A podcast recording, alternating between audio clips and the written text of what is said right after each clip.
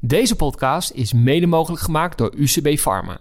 Inspired by patients, driven by science. Hallo en welkom bij Skinformation, een podcastserie over innovaties in de gezondheidszorg. En tijdens deze serie bespreken we trends en cases die onze wereld, zoals we die nu kennen, veranderen.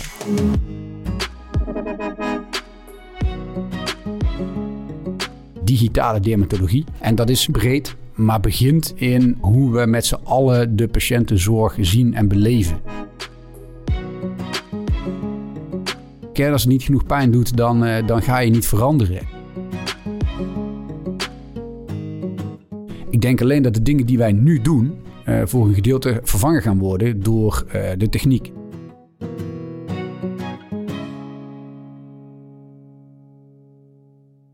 Mijn naam is Bob Krijnen, ik ben zorginnovator en presentator en ik presenteer deze serie met Tony Bosma. En Tony, jij bent trendwatcher en futurist. Leuk om dit samen met jou te doen. Ja, hallo Bob, leuk om hier weer, uh, weer te zitten bij elkaar. En uh, ja, na al het uitvoerige onderzoek dat wij hebben gedaan, uh, te kijken over de toekomst van dermatologie in een ja, toch wel mooi rapport Skinformation om eens uh, kijken naar de dagdagelijkse zaken. Wat betekent dat nou? En uh, met experts het, uh, het gesprek aan te gaan. Zeker, en dat gaan we vandaag doen met niemand minder dan Herm Martens. En Herm Martens is ook faculty-lid wat betrokken was bij het tot stand komen van het trendrapport Skin Formation. En Herm komt helemaal uit de Maastricht Universitair Medisch Centrum. Welkom Herm. Dank. Ja, het was uh, hartstikke leuk om hier naartoe te rijden om te beginnen. Maastricht is altijd overal ver weg van, dus dat is helemaal geen enkel probleem. En ik vind het heel leuk om in deze studio te zijn. Dus het is uh, mijn eerste podcast, ben ik ook heel eerlijk in. En uh, ik heb er heel veel zin in. Nou, leuk, goed om te horen. Want je bent vandaag onze gast, dus we gaan allerlei vragen op je afvuren. Maar voordat we dat gaan doen over inhoudelijke trendrapporten, cases, trends, technologie, waar jij vooral in geïnteresseerd bent. Eerst even persoonlijk, Herm, wat wil je ons kwijt over je nou, privéleven, hobby's, werk, alles wat je leuk vindt om te vertellen? Uh, privéleven, hobby's. Nou, ik heb met name een hele mooie uh, monumentale boerderij in Maastricht. Ik woon midden in de natuur en dat is ideaal ook met drie kleine kinderen. Dus het is helemaal hartstikke leuk om te doen. die verbouwing is gaande. monument waarbij we toch aan allerlei regels moeten voldoen. Maar dat maakt eigenlijk dat je ook innovatief bezig kan zijn. Je kunt de nieuwe technologieën in een oud pand verwerken. dus ja, dat is een beetje mijn, mijn fascinatie. En ook nog beestjes bij de oude boerderij naast drie kinderen? Beestjes, ja, 202 katten. Maar dat is uh, meer voor de boerderijstijl uh, waar uh, muizen rondlopen. Dus maar, daar hebben we die voor nodig. Maar op zich een hele mooie tegenstelling, toch? Een mooie monumentaal boerderij. Ondertussen ook verzot op technologie. waar komt dat vandaan? Of geeft dat juist de ruimte om die technologie te verkennen? Ja, het is, het, is het, het, het, verhaal van het verleden. Dus de verhalen zijn het mooiste, maar het is wel de vooruitgang en de innovatie om het ook duurzaam te maken. En je wil eigenlijk wel dat dingen, bepaalde factoren en elementen van dingen behouden blijven. Maar je wil toch vooruitkijken en zorgen dat het allemaal verbetert. Dus die groei en die verbetering, eh, dat is waar ik mijn lol uit haal. Daar haal jij je lol uit. En je bent eh, dagdagelijks eh, dermatoloog, werkzaam in het eh, Maastricht Universitair Medisch Centrum. Wat doe je zo al de hele dag als dermatoloog? Ik zit daar nu een 12, 13 jaar. Als je mijn studenten laatste jaar eh, meetelt. Uh, opgeleid in Maastricht. Uiteindelijk uh, zes jaar staflid. En dat begint van de opleiding, waar het heel breed is, tot uiteindelijk in de staffunctie. Met name de, toch een beetje al de nieuwe aspecten. Dus ik was verantwoordelijk voor de teledermatologie. Ik ben verantwoordelijk geweest voor de start van de stadspolie. De anderhalve lijnszorg is dat. Dat is heel algemeen. Dus ik zat als algemeen dermatoloog op de poli, maar ook in de flebologie. Dat, dat zijn eigenlijk de twee componenten die ik altijd gedaan heb. leukste vond ik van die stadspolie dat dat een nieuw concept was. Waarbij we eigenlijk ook probeerden om die zorg beter te maken. Is een geheel wat destijds buiten het ziekenhuis is geplaatst. Uh, waardoor we probeerden om het enerzijds efficiënter te maken. Uh, anderzijds uh, gebruiks- en ervaringsvriendelijker voor de patiënten. met behoud van kwaliteit, maar toch de, de kosten te reduceren voor de totale gezondheidszorg. Dus dat was een heel, heel mooi project destijds. Ik hoor in je verhaal een soort van rode draad over innovatie. Verbouwing van een boerderij, hè, van iets ouds naar iets nieuws. Ik weet ook dat je voorzitter bent van de Commissie Digitale Dermatologie van de Nederlandse Vereniging van Dermatologie en Venerologie. Wat betekent dat uh, eigenlijk voor jou? Ja, dat, dat, dat is eigenlijk het uitvloeisel van wat ik altijd al deed. Dus ik ben uh, gestart als, uh, noem het even, klassiek dermatoloog. maar ben zoveel mogelijk bij mezelf gebleven en heb geprobeerd te kijken van oké, waar, waar word ik nou echt heel blij van? Het is van dingen die ik zie die niet helemaal kloppen naar mijn mening om die te verbeteren. En dat kan inderdaad met een boerderij, dat kan met een, een zorg of een poli. Uh, maar dat kan inderdaad ook zeker in de huidige tijd op digitaal vlak. Dus innovatiecommissie is voor mij meer digitaal. Dus commissie digitale dermatologie. En dat is breed, maar begint in hoe we met z'n allen de patiëntenzorg zien en beleven. Ik vind het wel grappig. Hij zegt hè, het zien van de dingen die niet, die niet kloppen. Dat is jou ook innovatie. Uh, hoe, hoe hou jij je, je blik dan zo fris? Want heel vaak ga je dingen gewoon als normaal zien.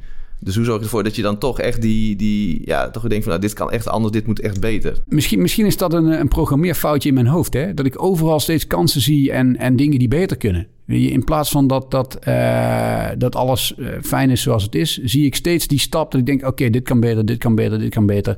Dat gaat vanzelf. Dus ik kan het ook niet verder uitleggen. Maar dat maakt wel als ik die dingen zie, dat ik dan denk: ja, je kunt niet overal iets mee doen, hè? maar ik denk van ja, dat, dat zijn uh, bepaalde belangrijke zaken. En, en zeker nu, als je kijkt naar de grote lijn, uh, zit hem dat vooral op die uh, zorginnovatie, digitalisatie. En ik denk zeker binnen de dermatologie is dat de, de issue. Daar hebben we met z'n allen mee te maken. Hè? Dus de, de hele maatschappij, de zorg, het geheel ook om even een kleine sidestep te nemen. Corona-periode is ook echt bij uitstek een, een fase geweest waarin eh, zorginnovatie even opbloeide. Ja, dat, dat, dat is nodig. Ik denk, ja, als ik daar allerlei kansen zie, dan voel ik mezelf een soort van verplicht om er iets mee te doen. Ja, ja ik vind het wel grappig. De, de coronaperiode, het bloedt even op. Uh, opeens blijken allerlei bestaande wetten blijken niet meer mogelijk te zijn. We kunnen opeens nieuwe technologie sneller adopteren in de zorg. Hoe houden we dat vast? Ja, is een goede vraag. En, en, en ik wil daarvoor één stap terugzetten. En net was de vraag, ik werk dermatoloog binnen het MUMC. Ik heb daar een extra functie ook binnen het Zorginnovatielab als zorginnovator. En dat doe ik nu twee jaar. Um, maar dan zie je ook echt dat binnen die, eh, die afgelopen ja, zes maanden, zeg maar, dat een enorme boost heeft gekregen. Dus wij vanuit het Zorginnovatielab liepen altijd al wat voor op de eerste stap van die innovaties. Dus de vraag van de praktijk. Uh, de eerste stap, het uitwerken van idee naar prototype en dat testen in de praktijk. Maar inderdaad, we hebben diezelfde vraag gehad van ja, hoe hou je het vast? En hoe krijg je nou dat die, die, die voorlopers uh, met hun ideeën en hun uh, praktijk landen in de bestaande organisatie? En dat is een van de zaken die we uh, die we oppakken vanuit dat Zorginnovatielab. Uh, we noemen dat opschalen en verankeren. Nou, daar zie je wel dat tijdens die coronaperiode daar een hele hoop meer nou, motivatie, noodzaak, draagvlak voor is gekomen vanuit nou, vanuit de praktijk was het er al, maar ook vanuit de, de, de processen, vanuit de, um, de bestaande structuur, vanuit het management. E, eigenlijk overal krijg je nu meer draagvlak. En ik denk dat dat gaat zorgen voor het vasthouden. dus die noodzaak die er echt moet zijn, uh, die is wel, wel hard uh, aankomen waaien. Moeten we dan eerst pijn lijden om er echt te gaan vernieuwen? Hebben we dat dan toch eerst nodig dat we eerst ergens tegen een muur aanlopen? Denken, hé, hey, we, we, lopen tegen de grens aan, het lukt niet meer. Laten we nu opeens... Of... Ik, ik denk dat, dat dat wel waar is, die uitspraak. Hè? Als het niet genoeg pijn doet, dan, uh, dan ga je niet veranderen. En, en de vraag is natuurlijk welke pijn je, je ervaart. En de een, de voorloper misschien, of die pionier, heeft wat sneller pijn. Of die, die ervaart dat anders. Uh, terwijl de mensen die standaard goed op een plek zitten, hebben bij de processen draaien zoals ze altijd uh, hebben gedraaid. En dat gaat goed. Ja, die voelen die noodzaak niet. En wil je en dan dat... veranderen voor de patiënt of wil je veranderen voor de dokter? Uh, nee, ik wil veranderen voor de patiënten. Ik, ik, zie en, en ik, ik, kijk eigenlijk naar de zorg als, alsof ik er zelf in sta. Ja, dus ik mag gelukkig zijn, ik ben geen patiënt, maar stel ik zou iets hebben, hoe zou ik het ervaren of willen ervaren? Komt de tijd dat je ooit patiënt wordt? Ongetwijfeld. dus wie, wie niet zou je bijna Als je het dan goed hebt geïnnoveerd, dan kun je daar meteen ook ja, de, de nou ja, la, Laat het daarover eens zijn inderdaad, dat, dat gaat een keer komen. Ik benader het alsof ik er zelf middenin sta. En denk, hoe zou ik de zorg willen, willen meemaken? Wat zie ik aan kansen, verbeteringen die veelal, en dat is mijn, mijn persoonlijke drijfveer, veelal eigen tijd, ruimte, flexibiliteit en de dingen die ik wil doen, uh, blijven behouden of, of uitbreiden. Uh, dus dat zit hem heel procesmatig vaak. Van hoe kan ik die zorg beter maken, zodat ik wel de kwaliteit en de verbeteringen van mijn gezondheid ervaar. Uh, maar dat ik minder uh, last heb van, van de ruis in het systeem. Of van de planmatigheid. Of van de, uh, de regeldruk. Jij verwondert je dus veel over het systeem. Over hoe zorg is geregeld. Hoe misschien collega-dermatologen werken. Hè? Hoe, hoe we naar de, naar de wereld kijken. Waarover heb je het meest verwonderd de afgelopen jaren? Waar je denkt van ja, waarom eigenlijk doen we dit zo? Ja, ik vind het mooi dat je hem zo benoemt. Inderdaad, want verwondering is, is exact dat woord wat, wat meestal in mijn hoofd opkomt. Dat je denkt, ja, waarom moet ik voor alles uh, naar een ziekenhuis? Uh, dat, dat, is eigenlijk de, de, de grootste vraag. Waarom moet ik, moest ik, kan ik bijna zeggen, fysiek naar uh, de dokter? Ook als dat niet altijd nodig was. En dat was vroeger, noem ik het even, waarschijnlijk altijd nodig, omdat je geen andere mogelijkheden had. Maar inmiddels heb je technologisch zoveel mogelijkheden. Uh, ik hoef ook niet meer naar de bank met mijn Accept Giro. Ik kan ook de hypotheekadviseur digitaal spreken. Waarom moest ik dan steeds fysiek naar een afspraak met mijn, met mijn dokter? Dat was de grootste verwondering. Kan dat proces niet anders ingericht worden, zodat je wel dus wederom die kwaliteit eruit haalt, dat je er echt beter van wordt, maar dan makkelijker en, en flexibeler.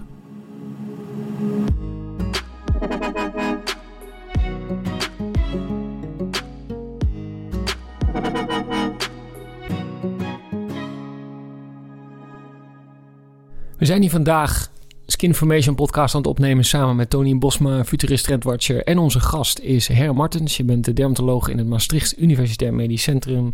En je verwondert je over heel veel dingen. En daar gaat het tweede blokje over, de verwondering uit het trendrapport. Het trendrapport wat we hebben gemaakt in opdracht van eh, UCB, Pharma, samen met de Medical Innovation Academy en team vooraanstaande dermatologen, de faculty genaamd. En daar gaan we het vandaag over hebben, Tony. Het tweede blokje, het trendrapport. Ja, het trendrapport. Uh, tien belangrijke trends uh, richting de toekomst van, van dermatologie. Nou, je hebt er goed aan meegewerkt, Her, met een paar mooie quotes. Een van de quotes die wij naar voren willen halen is... de toekomst zal een wereld zijn waarin de machine dingen beter kan uitvoeren dan de mens. Ja, dat is een hele, ja, dat is een hele, een hele zin. We kunnen er bijna een tegeltje van maken, denk ik. Maar um, hoe zie jij dit? En ben, sta je daar nog steeds achter? Ja, ik sta er zeker achter. En uh, je kunt hem wel nuanceren op een, op een aantal vlakken, denk ik. Uh, waarin machine dingen beter kan uitvoeren. Ik, ik, denk aan twee zaken daar. Dus één is software, dus met name artificial intelligence. En anderzijds techniek als in fysieke technologie, robots bijvoorbeeld. ik zie dat als twee onderdelen van uitvoerende capaciteiten die van de standaardzorg worden overgenomen. En we hadden, hè, ook daar weer denk ik, als je terugkijkt, we hadden nooit iets. Hè. We, we, we moesten alles zelf doen als, eh, als zorgprofessional. Uh, en er kwamen uh, in de loop der jaren steeds technologieën bij. En dat waren altijd technologieën die bijvoorbeeld meer onderzoek in een ziekenhuis mogelijk maakten. Grote apparaten, MRI-scans, noem maar op. Er werden altijd nieuwe dingen uitgevonden.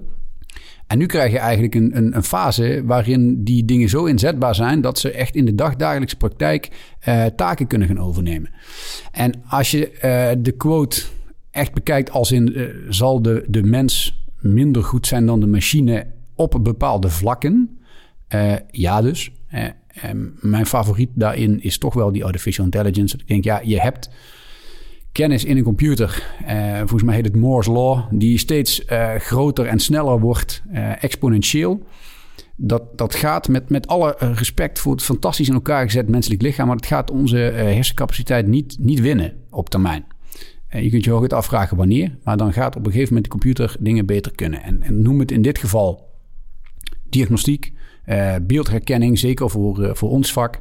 Misschien is het nog beslist ondersteuning, hè, dat ze ons, ons helpen. Uh, maar er zitten taken in die absoluut sneller en beter gedaan kunnen worden door de, door de computer. Dat zie je nu al in ehm, in de onderzoeken, ook aan Stanford, mooi onderzoek waarbij uh, de plaatjes uh, beter herkend worden door een computer, door een algoritme, dan door de, door de dermatologen waarmee ze het vergelijken dat is allemaal nog net experimenteel en niet in je telefoon verkrijgbaar. Maar dat, dat zal ook niet al te lang meer duren. Ja, maar je ziet, hè, dat is wel, wel grappig. Het kunstmatige intelligentie, artificiële dermatoloog is een van de trends. Volgens mij is die als eerste zo'n beetje naar, naar voren gekomen tijdens het hele onderzoek, naast de negen anderen. Is het een vraag van de machine wordt beter dan de mens? Hè? Dat, dat lijkt een beetje een, tegenstelling. Um, is, het, is het een vraag van beter worden? Of is het ook een vraag van uh, het moet beter samenwerken? Het, het, gaat om de gebundelde kracht van, van mens en machine.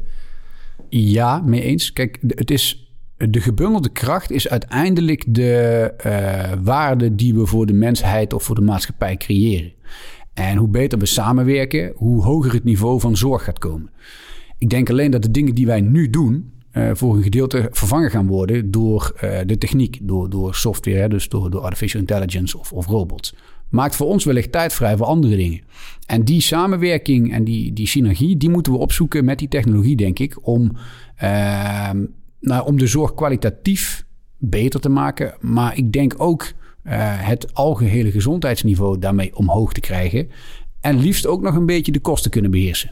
Ik kan me voorstellen dat op een gegeven moment dermatologen denken van ja, ik hoor al jaren over AI, ik hoor al jaren over robots. Wanneer wordt het nu eens concreet? Kun je een paar concrete voorbeelden geven waarvan jij denkt dat die het vak dermatologie op korte termijn zullen helpen, ondersteunen, misschien wel veranderen? Ik geloof wel in Skin Vision.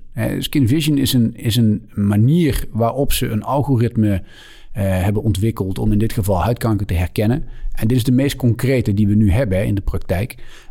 Um, waarbij ze dat inzetten op zo'n manier dat het aanvullend of misschien nog een beetje naast de reguliere zorg loopt.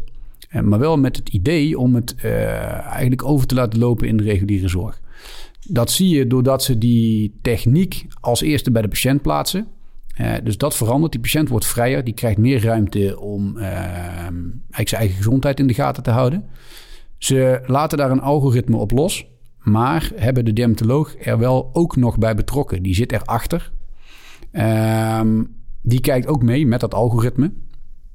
En zodoende kun je een patiënt sneller, beter en met name op veel grotere schaal adviseren. Omdat het eigenlijk als soort screening gebruikt wordt. begrijp me niet verkeerd, dit product is nog niet af daar, daar is nog veel aan te verbeteren. Uh, ook aan hoe dit nu precies landt in de reguliere zorg. Maar ik blijf het noemen als voorbeeld van hoe het wel zou kunnen. Omdat hun theorie klopt, denk ik.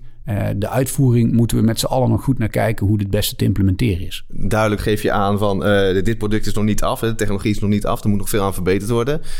Um, maar ja, de, de, de dermatoloog die af is, die bestaat ook niet. Dat is ook grappig. Hè? Dus ik vind dat dan gaat bij mij meteen, hè, dan denk ik meteen van ja, weet je, je kijkt hoe onze houding richting technologie is, hoe kritisch daar ook terecht, hè, kritisch daar tegenover zijn, maar ook richting de menselijke uh, advies. Dat is natuurlijk ook altijd. Uh, hoe, hoe zie jij dat? Zie je daar verschil in? Zijn we kritischer richting technologie? Of? Af bedoel ik eigenlijk dat de techniek of technologie die we gebruiken beter is dan de gouden standaard. Dus eh, dat, eh, op het moment dat een algoritme de uh, detectie van bepaalde diagnoses beter kan dan een dermatoloog, dan, dan vind ik hem af. Dan is hij ook niet af, hè? Dat is net als dat die dermatoloog nooit af is. Maar dan vind ik hem beter. Zijn wij kritischer naar technologie? Uh, wellicht wel. Ik denk deels onterecht. Dat zie je ook met de zelfrijdende auto's. Weet je, alsof die nooit een ongeluk mogen maken. Ja, dat is natuurlijk een illusie, want mensen maken ook ongelukken. Alleen volgens mij is dezelfde logica. Het moet beter zijn dan het bestaande.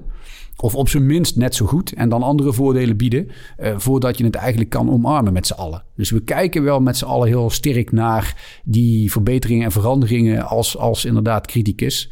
Uh, maar ik denk wel dat we ons moeten beseffen dat het heel veel toegevoegde waarde gaat hebben. Maar goed, je had het net over patiënten.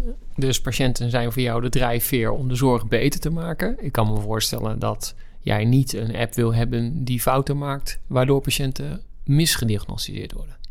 Nee, dat, dat klopt. Um, in die zin dat ook daar een, een, iedereen kan fouten maken. Hè? Dus ook, ook, ook een app. Alleen dat eh, die marge die moet zo klein zijn dat die acceptabel is. En dat we met z'n allen uh, zeggen, nou dit, uh, dit klopt in de zin van winst die we eruit halen. Dat is niet 100%, hè? misschien is dat 99%. Um, maar dat accepteren we dan. En als we dat met elkaar eens zijn, dan kun je juist met een, met een app die diagnose stelt of die adviezen geeft, kun je een veel grotere groep van mensen bedienen. En dus in zijn algemeenheid gaat de, uh, de gezondheidszorg of de dermatologische zorg zal omhoog gaan. En als jij bij iedereen in de telefoon een app hebt staan die dagelijks de huid zou scannen, even theoretisch, volgens mij pik je dan dingen veel sneller op. Uh, ga je een hele hoop onnodige problemen voorkomen. En zijn de mensen er sneller en makkelijker mee gebaat. Alleen als je dan de volgende stap zet, is dit kosteffectief? Past dit in het plaatje? Ja, weet je, daar moeten we allemaal naar kijken. Maar theoretisch gaat die techniek dat wel bieden. Een van de dermatologen te faculty zei ook van... het maakt maar niet uit of die appjes 100% preventief werken. Het gaat ook om de preventiewerking. Namelijk als je bijvoorbeeld te veel aan zonlicht blootstelt... en je hebt een app die dat tegen je zegt... wil niet zeggen dat je er altijd iets mee doet... maar je bent je wel van bewust. Dat is natuurlijk ook een, een krachtige medium eh, preventie. Zeker, juist dat. Hè. En, dan maak je het onderscheid tussen of, uh, of we medische diagnostiek verrichten... of dat we inderdaad adviezen geven op basis van algemene gezondheidszorg. Uh, daar, zit, daar zit verschil in. Uh, zon vind ik een hele mooie, dus die UV-straling. Nou, dat weet het weerbericht al, dat kun je in je telefoon zien. Alleen hoe zet je het nou om naar een persoonlijk of een gepersonaliseerd plan? Nou, dat is een prachtig voorbeeld inderdaad. Als jij sensoren eh, van jezelf of van de natuur of van het weerstation uh, KNMI kan inzetten om iemand persoonlijk te adviseren Ja, dat, dat gaat absoluut schelen. Dan heb je enerzijds de, de actie, maar ook de bewustwording. Dat, dat is dat helemaal hebben we daar inderdaad een paar start-ups van uh, opgenomen. Hè? Die ja, UV-metingen uh, doen, gepersonaliseerd voor, voor mensen die op een iPhone kunnen lezen van... hey, dit is vandaag zo'n dag, ik moet dit en dit doen. Maar wij moeten denk ik wel, als je dat, als je dat allemaal hoort... Hè, we krijgen apps over zonlicht, over de lucht die we inademen... over het aantal stappen die we aan het maken zijn... over ons, hoe, we, hoe we in onze stoelen zitten. Dus we krijgen steeds meer informatie. En ik zeg heel vaak, hè, hoe meer je weet, hoe dommer je wordt... want komt er eigenlijk achter hoe weinig je weet. Dus moeten we dan die patiënten niet leren omgaan met al? Is dat niet de grote stap? Want we kunnen technologisch allemaal data geven. Maar hoe zorgen we ervoor dat die mensen daadwerkelijk denken: oké, wat betekent dit nou voor mij? Mensen haken ook af door die overvloed aan info. Ja, dit, dit vind ik dus fantastisch. Hè? Dus je krijgt, je krijgt zoveel nieuwe informatie die we nooit hebben gehad.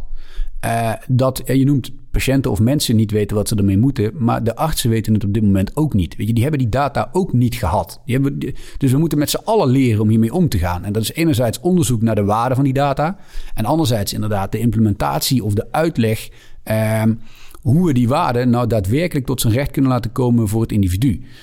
We gebruiken de data nu met name los, denk ik. Hè? Los in de zin van het zijn verschillende apps. Op een gegeven moment gaat er een model uitkomen dat die dingen gaat combineren en je persoonlijk advies gaat geven. Dat is, dat, is, dat is één. Twee, wat uh, we bijvoorbeeld ook doen vanuit het ziekenhuis, vanuit het MUMC. We hebben een, uh, um, eigenlijk een leermodel, dat heet de Patiëntacademie. Patiënt- en Mantelzorgacademie. Waarbij je mensen uitlegt hoe ze om moeten gaan met bijvoorbeeld software of bijvoorbeeld apps of bijvoorbeeld zelfondersteuning in de thuissituatie. Iets wat vroeger in een ziekenhuis gebeurde, kunnen ze nu mee naar huis nemen met behulp van wat uitleg. Dus dat is ook een stap die, die gezet moet worden, zeker. Je stelt eisen inderdaad aan de consument, de toekomstige patiënt. Laten we eens kijken naar die dokter, die artsen en specifiek naar die dermatoloog. Ja, die moet ook aan andere opleidingseisen voldoen. Hè? Er komt daar een patiënt met allemaal data en er zit daar een arts die daar helemaal niet weet wat hij ermee moet. Wat zegt dat over de opleiding van de artsen? De opleiding van artsen in zijn algemeenheid zal, zal moeten veranderen. Uh, concreet, uh, die wordt ook veranderd. Uh, ze zijn momenteel bezig met een, een, nieuw curriculum waar dit soort dingen plaats hebben. Ehm, je krijgt erin aandacht voor e-health, dat is enerzijds. je krijgt ook aan, aandacht voor data. er is nu zelfs een blok gestart, heet digitale technologie in de zorg. dus dat, dat komt, dat komt eraan. Alleen dat is natuurlijk niet morgen af. een opleiding duurt nog steeds zes jaar, de basisopleiding geneeskunde om te beginnen. Dus daar wordt het nu in verweven voor de nieuwe generatie studenten. Nou, dus ja, er is aandacht voor. Twee, als je kijkt naar de uh, opleiding dermatologie, uh, daar zal dit ook in terecht moeten komen. En dat gebeurt nog maar mondjesmaat. Uh, is wel recent ook over gesproken. Uh, op de kwaliteitsdag van de, van de NVDV hebben we met alle domeingroepvoorzitters van alle, eigenlijk alle domeinen die er zijn in, in de dermatologie gesproken.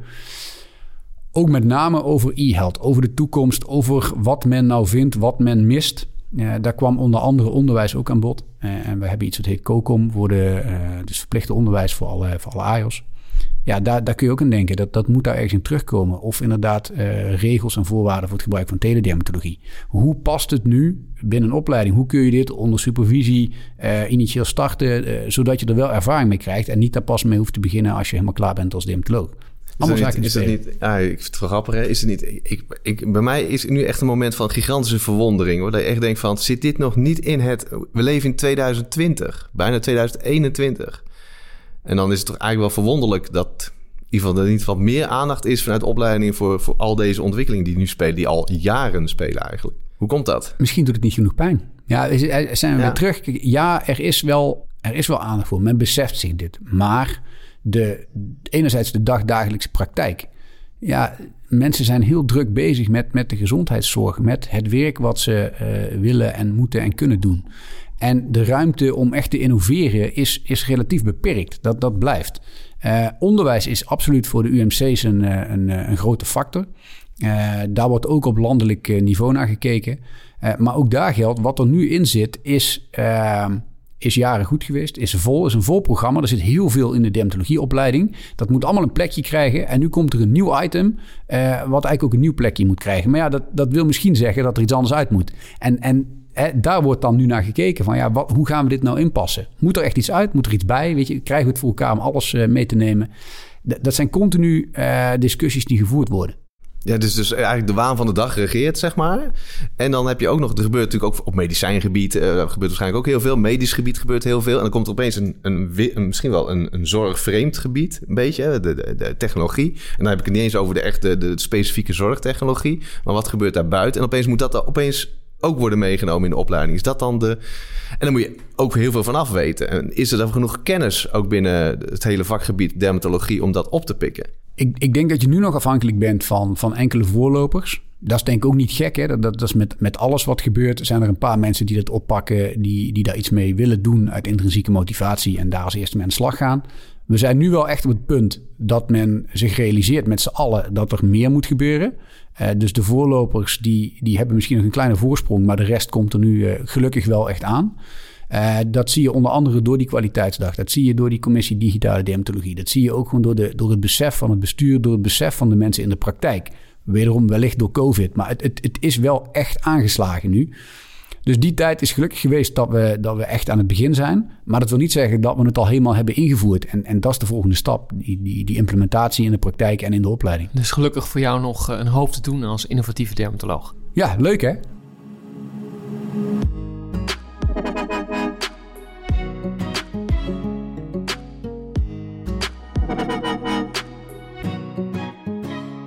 We zijn vandaag in gesprek met Herm Martens. En Herm is werkzaam als dermatoloog in het Universitair Medisch Centrum de Maastricht. En daarnaast is hij actief in de faculty van het trendrapport en tevens voorzitter van de commissie Digitale Dermatologie van de Nederlandse Vereniging van Dermatologie en Venerologie. En Herm, in dit laatste blokje gaan we je een aantal thema's voorleggen. Toekomst van zorg, toekomst van dermatologie. Je mag er eentje kiezen. En daarnaast is hij actief in de faculty van het trendrapport en tevens voorzitter van de commissie Digitale Dermatologie eh, van de Nederlandse Vereniging van Dermatologie. Allereerst voor de ruimte van de patiënt. Dus de manier waarop zorg nu geleverd wordt, kan veel uh, prettiger, aangenamer, sneller uh, op maat voor de, voor de ja, patiënt of mens, afhankelijk van welke fase je het ziet. Um, technologie ondersteunt dit, dus het kan tegenwoordig ook. We zitten nog te veel vast, wat mij betreft, aan de oude instituten. Dus uh, ziekenhuizen, uh, zie je, gaan nu ook bewegen. Kunnen nog veel meer, moeten ook nog veel meer bewegen. Maar men gaat allemaal echt naar die patiënt toe. Dus uh, Homespital in, in deze zeker. Tony, Homespital? Homespital is uh, zorg op afstand en, en, inderdaad de omslag van, uh, van patiënten die de, de structuren van de ziekenhuizen volgen naar ziekenhuizen die transformeren naar netwerken die weer de patiënt gaan volgen. Absoluut. De volgende? De diagnose door de dermatoloog of de augmented dermatoloog? Door de augmented dermatoloog, omdat uh, je door die toevoeging uh, de diagnostiek beter maakt. Daar ben ik van overtuigd. Um, dat kan initieel een grotere groep uh, dermatologen uh, veel meer kennis nog geven. Voor die 1400 diagnoses plus die wij binnen de dermatologie hebben, kan dat extreem handig zijn. Um, Daarbij, als je het hebt over uh, augmented dermatoloog, denk ik ook aan uh, therapieën. dus aan behandelvoorstellen. Geldt een beetje hetzelfde voor. Op het moment dat jij daar al een voorschot of een voorzet in krijgt van je artificial intelligence, wil niet zeggen dat je het altijd moet overnemen, want dat kan voor iedere situatie nog steeds uniek zijn, afhankelijk van de context van de patiënt. Maar het is net als richtlijnen. Je gaat wel de zorg op die manier kwalitatief een, eenduidig maken uh, en stabieler, denk ik. Dus je hebt wat denkrichting door de augmented dermatoloog. Tony, denkrichtingen? Ja, augmented dermatoloog is uh, wat ze nu ook zeggen vanaf 2023. En verder uh, is dat de grote, de grote stap, de vervolgstap op AI. ik denk dat we erachter komen dat alleen kunstmatige intelligentie alleen, dus met, de, met de nadruk op alleen gaat ons niet, uh, niet veel verder helpen. Het is een belangrijk hulpmiddel, maar we zullen absoluut nog die, die menselijke uh, mate daarin nodig hebben. En daarom is die combinatie van mens en machine denk ik essentieel. De menselijke maat, afspraak, kantooruren of 24-7 beschikbaar? Ik durf hier geen uh, 100% keuze in te maken, omdat ik eigenlijk een hybride model wil. Kijk, de, de, de 24 uur service ja voor de gebruiker. Dat wil niet zeggen dat aan de andere kant de zorgprofessional of de zorgverlener uh, daar 24 uur per dag voor moet klaarstaan. Juist hier kan die technologie, denk ik, in die tussenuren een prima oplossing, uh, oplossing bieden. Alleen we zijn nu te veel afhankelijk van de, van de kantooruren, denk ik. Of van de openingsuren, dat zijn niet eens kantooruren, maar de, de openingsuren van, een, van een, een, een, instituut of een ziekenhuis. Dus ik denk dat, dat daar de ruimte zit voor technologie om aanvullend uh, dit geheel te verbeteren. Tony, de ruimte voor technologie? Ja, absoluut. Maar ik, ik, ga wel meer voor 24-7. Uh, dan is alleen de vraag van hoe ga je dat dan oplossen? Want uh, ja, een arts kan niet 24-7, uh, dus niet dezelfde arts. Dus ga je dan een netwerk van artsen krijgen en dermatologen. En ik denk dat we toch langzaam die kant ook opgaan... waarin je dus eigenlijk een netwerk van kennis en kunde gaat raadplegen. Ja, en als je nou wereldwijd gaat kijken... dan zou opeens 24-7 wel mogelijk kunnen zijn. De vraag is alleen, ja, hoe gaan we dan om met de hele, de hele relatie... die je met een arts gaat opbouwen? En dat is natuurlijk dat hele menselijke. Um, dus dat is een interessante, maar toch kies ik voor 24 24-7. 24-7. En dan gaan we, als we een klacht hebben, Herm, eindelijk eens naar de dokter. Of is het predictive health? Nou, het liefst uh, predictive. maar ik denk dat dat wel nog een, eh, een, een next level is. Kijk, dat, dat, dat is... Um, dat is heel waardevol. Hè? Hoe kun je nou een gezondheidsniveau van tevoren inschatten van een patiënt? Dat weten we eigenlijk ook nog maar in de beginfase. We weten nog niet exact wat gezondheid nou op dit moment inhoudt. Daar zijn we heel hard uh, naar op weg om dat te leren. Uh, los van dermatologie ook op andere vlakken. Als je op een gegeven moment weet hoe het enigszins werkt, dan zou je misschien die, um, die maten in de gaten kunnen houden. Uh, de, de, de simpele die we, denk ik, met z'n allen nu wel kunnen, kunnen omarmen, is de 10.000 stappen per dag bijvoorbeeld. Dat is er één dat je denkt, ja, daar kun je iets op sturen. Maar al die data waar we net al over hadden, die allemaal beschikbaar komen, ja, wat, wat, moet je ermee? En op het moment dat je ze, ze beter kan klassificeren en op basis daarvan dus ook echt individuele uh, trends waarschijnlijk in de gaten kan gaan houden. Dan ga je hopelijk een voorspelling kunnen, kunnen maken van hey, dit of dit uh, moet je heel vroeg signaleren. Dus ideaal predictive. Uh, mag ik kort voorbeeld geven, niet uit de dermatologie, waar we dit nou aan, aan het doen Eigenlijk zijn? Niet. Nee? Nee. Oh. Ja, jammer. Daar ben je dan, dan, dan, dan, onthoud ik deze. Bel, bel, me maar als je er meer over wil weten. Predictive health, Tony? Uh, predictive, ja, absoluut. Dat is natuurlijk ook waar alle de, de Europese Commissie... als het allemaal, allemaal op in te steken op dit, uh, op dit hele thema. Uiteraard is dat nog wel een lange weg te gaan. Dan heb je allemaal ethische kwesties. Uh, wat ga je delen met, qua data? Hoe ga je daarmee om? Maar absoluut, we gaan denk ik naar een uiteindelijk toekomstig model. Nadruk op toekomstig model dat je je, je zorgsysteem betaalt zolang je niet ziek wordt. Word je ziek, dan hoef je het niet te betalen. Dan doet het systeem zijn werk niet goed. No cure, no pay. Precies. Als laatste, Herm, dankjewel voor deze uh, uh, keuzes die je hebt gemaakt. De toekomst van Herm Martens, hoe ziet die eruit in het kort? Moet ik hier ook kiezen uit twee, uh, ja. twee uiteinden? Je kiest nu zelf, dus je krijgt niks voorgelegd. Ja, nee, nee dat is waar. Toekomst. Hoe ziet de toekomst eruit? De toekomst uh, voor Herm ziet eruit als zorginnovator binnen de dermatologie, denk ik. Um, wat ik uh, de afgelopen jaar gedaan heb als dermatoloog, dat was zeer waardevol, zeer leuk. ik heb heel veel geleerd, ik heb heel veel denk ik in ieder geval, mensen beter gemaakt. Uh, maar wat ik de laatste uh, 1 à 2 jaar heb gedaan binnen het Zorginnovatielab uh, van het MUMC is voor mij een enorme uitdaging geweest en heeft mij ook doen besluiten dat ik meer die kant op ga. Dus eigenlijk per, per einde van dit jaar, kwartaal 4, ben ik vooral bezig met innovatie. Eigenlijk alleen maar bezig met innovatie. Dat doe ik nu, zoals ik eerder al deed, ook voor het Zorginnovatielab. Uh, maar ga ik ook absoluut meer doen voor de dermatologie. vanuit de NVDV, persoonlijk, via dit soort sessies. hoop ik daar mijn steentje aan bij te dragen. Het liefst, het liefst pionieren, dus nieuwe dingen waarbij ik mijn kennis als dermatoloog kan inzetten. Nieuwe dingen die wat mij betreft ook digitaal zijn. Daar, daar zoek ik naar. En ik denk dat mijn, mijn kennis juist op die twee vlakken een, een kruising gaat geven. Een snijvlak waarop het gaat ontstaan. Dus ik heb voldoende ervaring op het gebied van dermatologie. ik heb enige ervaring op het gebied van zorginnovatie. Maar die passie om dat uit te breiden, die gaat dit tot een, een, mooi einde brengen, denk ik, in de toekomst. Nou, die kennis van dermatologie en de groeiende kennis over zorginnovatie nodigen we graag analoog nog een keer uit hier om eens te horen hoe het verder met je gaat in de innovatiesector. Lijkt me heel leuk. Nou ja, ik denk dat het absoluut, absoluut een, een hele belangrijke combinatie is die meer dan ooit nodig is op dit moment. Dus echt die, echt die medische kennis gecombineerd met de tech. Want als we heel eerlijk gaan kijken naar al die technologische innovaties, uh, alleen van de techbedrijven moeten we het niet laten afhangen. Het is die combinatie van medische kennis met technologische affiniteit. Daar is volgens mij richting de toekomst heel veel behoefte aan. Helemaal mee eens. En daarmee zijn we aan het einde gekomen van deze Skinformation podcast. Dank aan onze gast Herre Martens uit het eh, Maastrichts Universitair Medisch Centrum en de Zorginnovatielab. Ik vond het heel leuk om te doen en vind het ook leuk dat het uh, eigenlijk de samenwerking tussen jullie twee te zien. Dat, dat wist ik al enigszins, maar het is uh, een leuke dynamiek. Dus dat maakt ook zo'n gesprek uh, absoluut de moeite waard. Nou, dankjewel dat je je bijdrage hebt geleverd. Jordan, dank voor de techniek en de editing. En natuurlijk luisteraars, bedankt voor het luisteren. En mocht je willen reageren, dan kan dat door te mailen naar info@medicalinnovationcompany.com. Ook eens op onze website Medical Innovation Academy. Daar vind je nieuwe interessante trends en cases. En wij sluiten dan altijd af met dezelfde zin. Seen enough, neither did we.